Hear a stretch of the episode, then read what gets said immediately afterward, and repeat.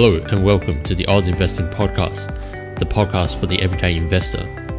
Just a quick note before we begin today's podcast is that nothing in this podcast should be considered as personal financial advice. If you're ever in doubt about your financial situation, please reach out to a qualified financial advisor. With all that said and done, let's get into today's episode. Hello, and welcome to another episode of the Oz Investing Podcast. My name is Sam, and with me, as always, is my buddy Jude. How are you, Jude? Doing well, mate. How are you? I'm really well, thanks. I'm extremely excited today because we have another guest on. I'm very excited to welcome Ana Kresina to the podcast. Ana, how are you today? Yeah, great. Thanks. Thanks for having me. Fantastic, Ana. Ana, although you require no introductions, I'm 100% confident that majority of our listeners, you know, tune into your podcast, you co-host the Get Rich Slow Club, ETFs for beginners, or you even read some of those insightful articles as part of the Pearler newsletters. But it's a bit of a ritual here that we, you know, before we get into the podcast, we ask our guests to give our listeners a bit of an introduction and an interesting fact they would like to share about themselves. Yeah, great. I'm a financial educator, I'm an author, speaker, and I'm a product manager, as you mentioned, at Pearler. So I work in fintech. And, you know, I'm really passionate about financial literacy and FIRE, which is kind of where I started out blogging. And then because I have a background in tech, I kind of am very lucky that my career has gotten me to a place where my passion and my career have merged. Also, I also identify as a social justice advocate and I'm a parent, which is kind of aligns with my new book, which is called Kids Ain't Cheap. And that's kind of a little bit about me. And if you want a fun fact for listeners, I also have motorcycled through the States multiple times on various trips while also camping. So I'm an adventurer at heart as well. Oh, that's amazing, Ana. and maybe just to extend on that a little bit, from what parts of America did you motorcycle across, like through the middle or down on either the East Coast or West Coast? Yeah, the the West Coast mainly. So I'm originally from Vancouver. I'm a, a Canadian living in Australia now for almost 10 years. Yep. But the West Coast is absolutely gorgeous if you go through Oregon and that whole coastal line down to California and whatnot. And I definitely believe that anyone, everyone should do that drive if they can. Riding is always better in my opinion, but it doesn't matter. Uh, yeah, so so mainly that area, and and have gone out to to Utah and and whatnot as well, which is absolutely gorgeous. So mostly mostly the west side. Amazing, amazing. That's fantastic, Ana. And just for some background as well, Ana, I met you at the Traralgon Fire meetup. So this is in regional Victoria, and I was very impressed by the answers that you provided, particularly around family financial matters. I found that you had really great insight into the financial implications of having children. So that's what we're going to be discussing today, mainly in this podcast. And to just give the podcast a little bit of structure, we're just going to break things down into the pregnancy slash infancy stage, the primary school stage, and then the high school and secondary school stage. We can then also discuss a little bit about what parents can do to teach their kids about money and investing, and also how parents can take practical steps in investing for their children as well. So, beginning from that pregnancy infancy stage and this is actually a burning question that my partner and I have been meaning to try to find out more about so really keen to hear your insights on this but for a family that's looking to start to to have children how do they navigate between the public and private sector for their pregnancy? Yeah, this is a great question and one that a lot of people struggle with in the beginning beginning stages of their parenting journey. But I'm actually mm. going to take it a couple steps back before we even get there. I think it's really crucial for anyone who's even considering parenthood to to just get their financial planning in order. So before we even talk about that, I think it's really important, if, especially if you're single, to kind of think about your finances and how you envision your parenthood life when it comes to finances. But if you're coupled, it's so important to make sure that you have an emergency fund, that you uh, have a really good grasp of your debt. And if it's mm-hmm. consumer debt, to pay that down. And also think about how to plan for parental leave because those are really important things that you kind of have to think about before pregnancy. Because if you're pregnant or if you're looking to adopt, it's almost a little bit too late. So looking at that ahead of time is really important. And I would also say thinking about estate planning, wills, if you're going to do a prenup, insurance, healthcare, getting all of that in order because once a kid comes in into the picture, it's just too hard to manage all that stuff. And for most people, it is one of the biggest transitions in their life to become a parent. So planning financially will just relieve a lot of that stress because 76% of parents believe it's the biggest identity shift. And it really is because you start thinking about life differently. So if you can plan ahead of time, that's really, really important. And even before you're thinking about private and public sector, a lot of couples or single parents need to consider fertility treatment. One in 20 mm-hmm. babies are actually born with the assistance of IVF, and that is a massive cost. One cycle of IVF is actually around $10,000, and the out of pocket costs is around 5,000 or so. So, just those are all of the things you need to consider before you even get to the private or public question when it comes to hospitals and so forth. So, if you've got that all underhand, the interesting thing about private and public when it comes to hospitals is 75% of women opt for public. Mm. And the estimate around how much that costs is around $1,500 out of pocket. So it's much actually cheaper than if you do private. Private hospitals, the out-of-pocket cost is much higher. It's somewhere between 2,500 to 20,000, depending on the fees and specialists and what your health fund covers. So it's really important if you are planning for pregnancy or even fertility to make sure that you check your health plan and what you have and what that includes. Because in a lot of cases, you need 12 months to be able to actually tap into any of those savings when it comes to your healthcare provider. So that is a really important first step that I would suggest that anyone who's looking to bring a child into the world to consider ahead of time. Yeah. Yeah, that's awesome insights there, Ana. Thank you. Yeah, so I guess another kind of tip that I've heard from people is to also look at the potential hospital that mm-hmm. uh, you would consider for the child, uh, for the pregnancy. So I guess understanding where you live and which potential hospital you would go into, and then you know I guess having a look at those hospitals, whether they're private or public, and whether or not they're I guess suitable for your needs and what you're looking for in terms of you know those facilities and everything for a child. I think that's probably important as well. Anything to add in regards to that as well, Ana?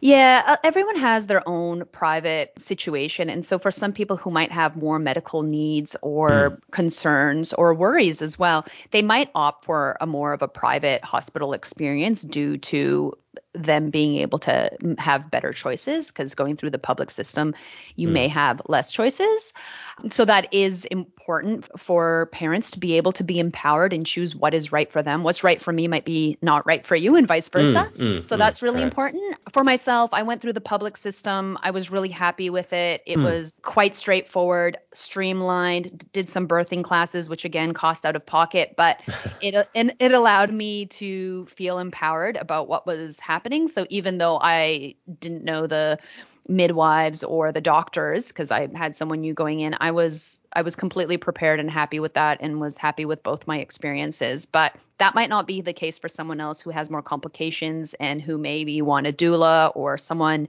that they trust with them along the whole way. And that's and that's just an additional cost. But it is really important because it is a huge part of the pregnancy experience giving birth and you want to make sure that you feel as comfortable as you can in that situation so again it, it it's every individual will need different needs yeah, no, that's that's perfect, and I think uh, in terms of you know, it's great insights that you you know given us in terms of what it is, and just tying back to that question to which you mentioned when it comes to you know the the emergency fund, because there's a lot of planning, as you said, at this stage, where you know you're going in through the the pregnancy phase, you're doing a lot of planning. So just tying back to your initial insight when it comes to the planning aspects when you talk about the emergency fund, is that separate like a baby fund or is it like part of an entire emergency fund that you plan up for?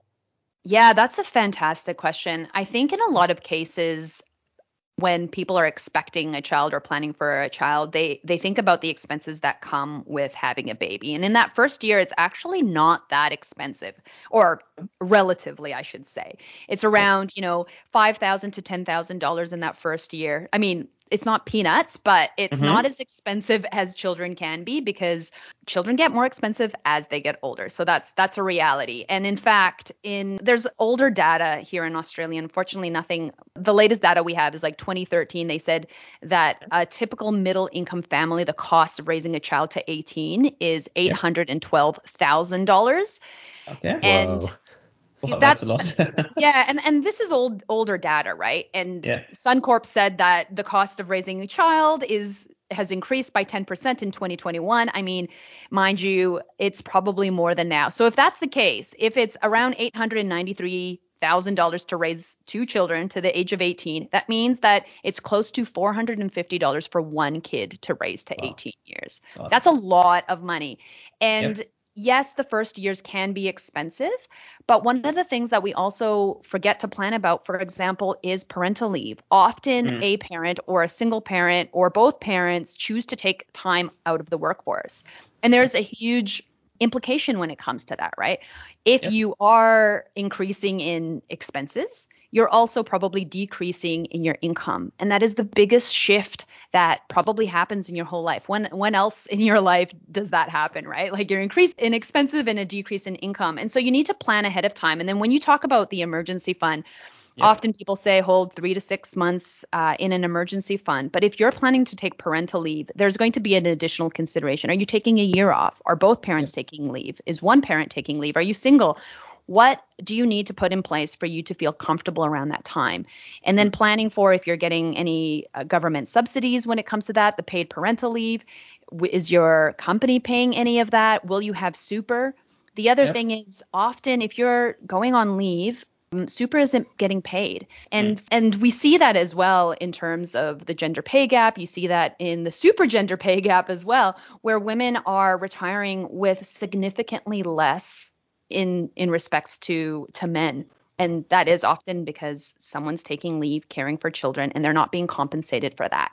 And so those are all things that need to be considered ahead of time as well No, that's that's fantastic, and especially those numbers which you sh- shared with us. I mean to say they're, they're staggering. If like if you've not thought it through, then I think that's the best time to like start planning in advance because it doesn't get easy when it comes to you know obviously managing the expenses that come up, come about with you know having children. So that's that's fantastic in terms of the stats that you've shared with us, Ana. And you know moving a bit further down the track as well, right? When it comes to you know securing a good childcare center. Mhm. What are some of those tips and tricks that you would recommend?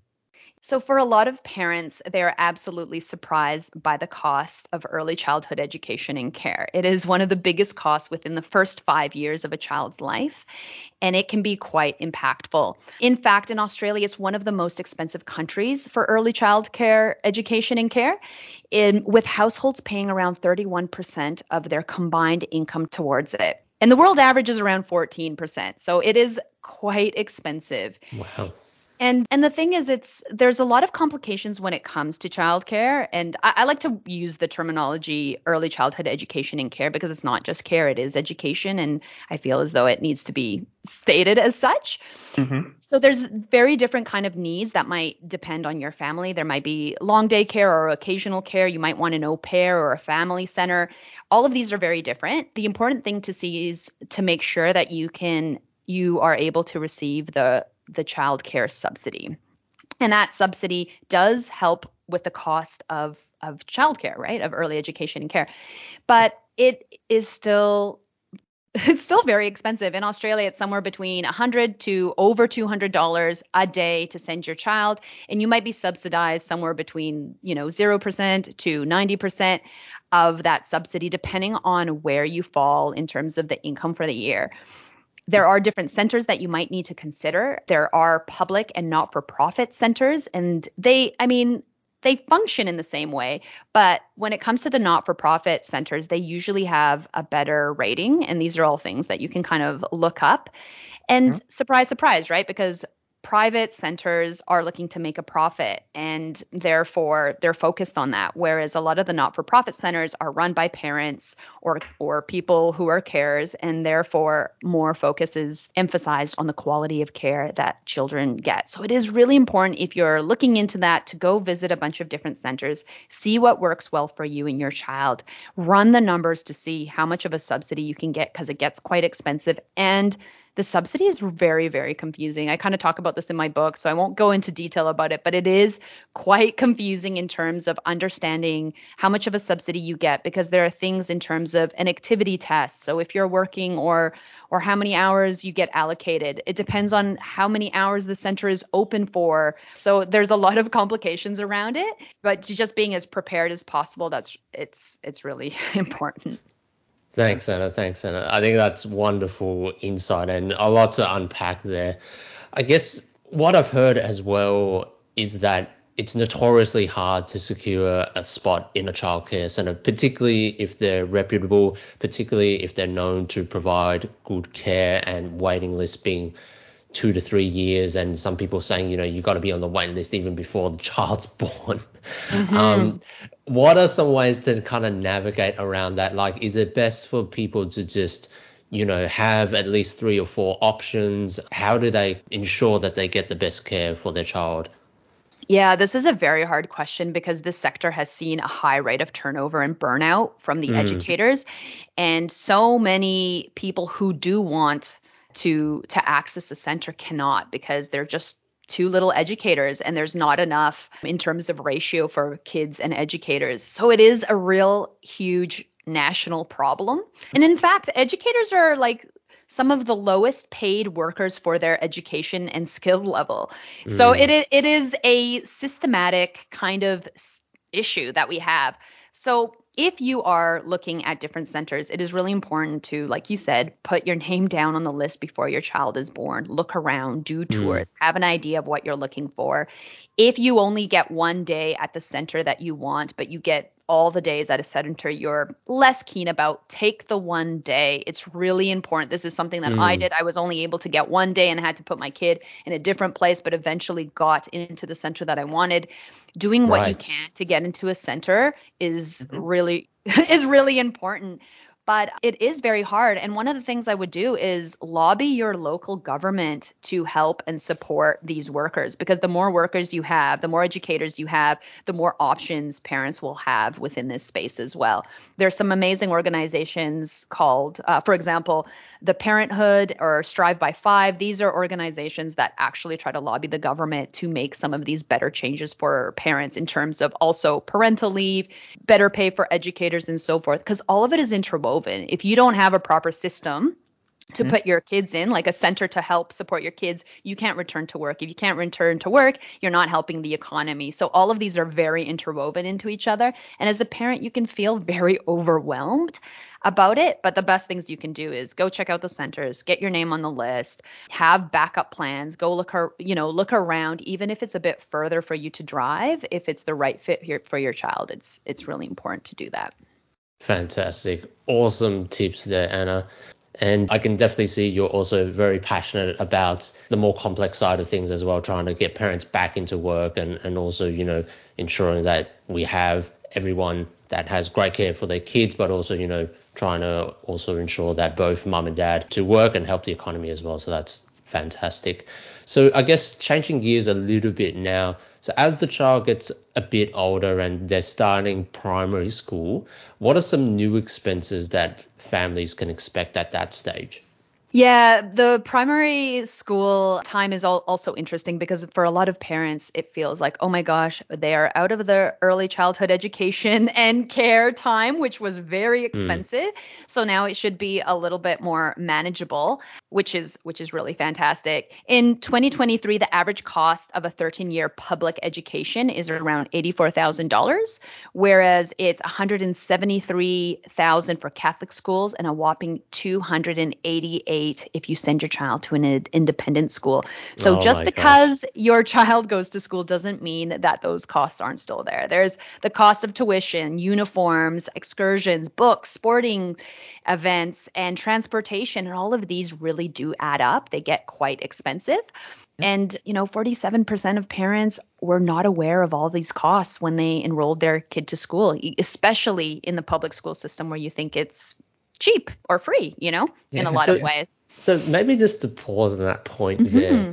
So we're talking about the primary school age at the moment. You mentioned those numbers before. Those are in- incredible figures for for sending child to a private institution. Do you believe at that early stage that that money is getting well utilized, sending a child that early to, to the primary school at that point in time? Like I can kind of see for secondary school, for high school, the investment may be worth it because children are growing at, at a very you know fast rate at that particular point in time but in that very kind of early age between you know 5 and 10 do you believe it's inv- it's it's worth the investment Yeah, great question. And just just to clarify, the stats I named were for 13 years of education, not just the primary school. So just just to clarify on that. But to Mm. answer your question, it really depends on what you value as a parent, right? Like what I may value may be different to what you value. And in a lot of cases, what I've heard from parents who have sent their kids to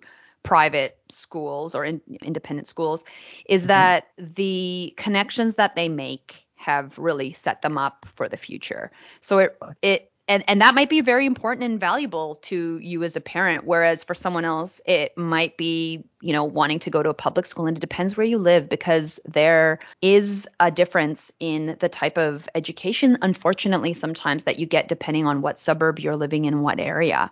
Uh, one of the things so if, if you're asking me private like what do i personally think? One of the things that my partner and I decided was we wanted to move to an area where we knew the public systems were really good, like the public schools. And so Mm. it was our choice to move and find a school that would support our children because we wanted to put them through public school due to the costs and so forth.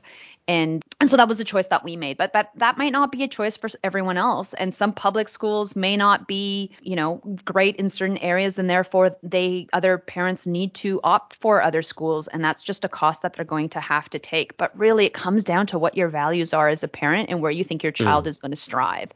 And sometimes your kids might have special needs and therefore the public school system might not be able to support that and you are going to have to pay more money and again you know this is where that emergency fund and buffer and considering that ahead of time because you might not know that until they're older where your kid might need special special needs and therefore you're going to have to put that money towards that as well and i've had friends who had to choose that they had to choose the the private schools because their kids strived better in that school than in the public system unfortunately Got it. Got it. No, that's really interesting. Some interesting stats that you mentioned there, Ana, because yeah, we need to factor in, you know, all those different costs when you're really planning in to see, you know, have a future outcome in terms of exactly what you're planning to spend. But just coming back to those costs that you mentioned when, you know, that 13 year period, we also have, you know, parents having this expectation sometimes of children to, you know, join a number of Mhm. activities, right? To find their find their calling, so to speak. You know, it could be something maybe in music, it could be something in sports, you know, any of those lessons.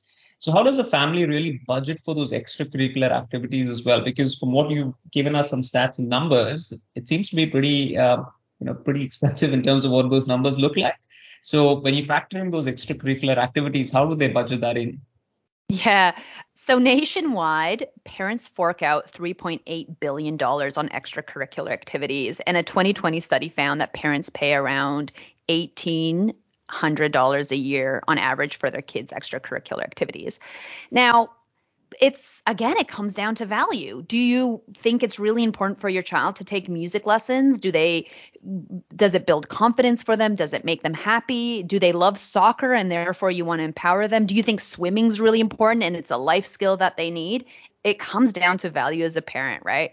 You can choose to put your kids in four activities and every day they're going somewhere or you can choose one. It really comes down to value and what you might value might be different to what I value. So it is it is hard, but this is why unfortunately the data shows that kids get more expensive as they get older. And that's the reality because kids have interests. They want to do the things. It helps build confidence. It helps build skills. And we as parents need to manage our money in deciding what's best. Do you do it all or do you do it some? Do you do it when they're younger so that they build those skills or do you wait until they're older? These are all compromises that we need to choose as parents. And like for example, from my personal experience, me and my partner were like, listen, our our older child's four a mm-hmm. lot of their friends, you know, go to dance, go to swimming, go to all these different sports. And we've just chosen that that's just not what a four year old needs right now. So what we do is we opt for more time together. We do a lot of bushwalks. We, you know, we go to the beach, we go swimming. We we do these things together because that's what we value. But that might be different for other parents. And that's totally okay. That's that's the thing with personal finance. It's personal and your values are personal. So mm. it's uh, it is a big cost for a lot of parents. And as kids get older, the thing is, if you start out, for example, in gymnastics, and now you're you've been doing it for five years, it costs more as well to be in a higher level. Often when it comes to these sporting activities as well. So yep. in the beginning, it might have been cheaper, but now you're more advanced and the skill set is more advanced the support is more advanced and therefore it costs more as well. Just things to it's a it's a lot to think about right? Like as a parent what do you want to budget yeah, for sure, for sure. And I can relate a little bit as well with personal examples. So I did piano lessons for a long time as a child, and as I got better and better and I did the higher and higher levels, yes, the lessons were more expensive the books were more expensive. Yeah. So you're exactly right. Everything starts climbing up as they reach those more advanced levels and, and higher tiers as well. yeah, yeah. And it, it is interesting looking back because, for example, my mom wanted me to do ballet and put me in ballet and she put me in piano and I did I did those things. But you know what I wanted to do? I wanted to run track and play soccer. Like I wanted to oh, right. run track, you know, like and track isn't as expensive as getting musical instruments and so forth. You you you, you put on shoes and you run, but it was also just sometimes parents. My mom wanted me to be a girly girl, and I was a tomboy. You know, like. again, it comes down to that dynamic between parents and kids and what you value and what your kid values and and finding that in between. It's hard. Yeah, definitely, definitely. And I guess now as they get older and older, becoming teenagers and becoming very rebellious, I guess how does a family best prepare for that? And also, again, going back to that public private uh, conversation. So now that the child is a little bit older, do you believe it is worth the child going into a private school now, or are there still good alternatives in the public sector? Yeah, I think it again comes down to to values. I went to like just a, a, personally, I went to a private Catholic school in mm. Canada, mm. Mm. and that was that was the choice my parents made for me. But I found that the public system in my local area, they had a bigger school because they had more kids, so they had better programs when it came to oh, wow. things that we didn't have access to. You know, they had a mechanic kind of class, they had mm you know psychology teacher like we didn't have that we had like the basics at the time and i remember thinking like i wish i went to that public school i just feel like they have more options but maybe it is the community at the private schools that you get. So again it depends on the values and this is canada right? Like we're, we're mm. now in australia. It might be completely different here. Mm. but it just depends. I guess you're getting closer to university so maybe it makes more sense if you want to go private but you you know your kid best. You know what they need and you as a parent might have different different thoughts on that because you might have had a horrible experience in the public system and you're like no way am i sending my kid there or you know it it depends what are your thoughts yeah, it's a very tricky question. Maybe just to share another personal story. So I got brought up in Sydney, and in Sydney, the public high school system there is a little bit different compared to some of the other states. So they have what they call selective schools. So you're required to sit an entrance exam when you're in your last year of primary school, which is year mm-hmm. six. So then going in from year seven to 12 for the high school period in New South Wales, if you pass that entrance exam, you're able to go into these selective schools where you're kind of grouped together with some of the other kids that,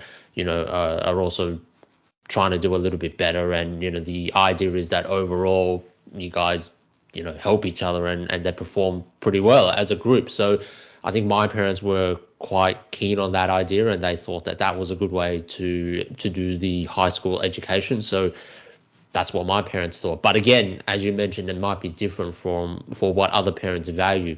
They might value, I guess, what the private schools offer in terms of all the other extracurricular activities that they do. Because I do know some of them do a lot of excursions and trips overseas and other things that are not offered in the mm-hmm. public sector. So yeah. again, you're you're you're spot on there, Ana. I think in terms of it really just depends on what you value and what you want to get out of the experience. Yeah, that that is spot on. I think uh, thanks uh, Anand and Sam for sharing that. And I think uh, as it comes back down to the same points that you mentioned, and it's the, the the values. It depends upon your level of planning as well as to what is really important for you as a family. Yeah. Uh, and how do you want to really raise you know your children? So you know, spot on in terms of those points. This concludes part A of episode 15. Stay tuned for part B as we continue our conversation with Ana Kresina. We'll be discussing how to teach money to kids, different ways of investing for our children, and our very first money memories. See you in the next episode.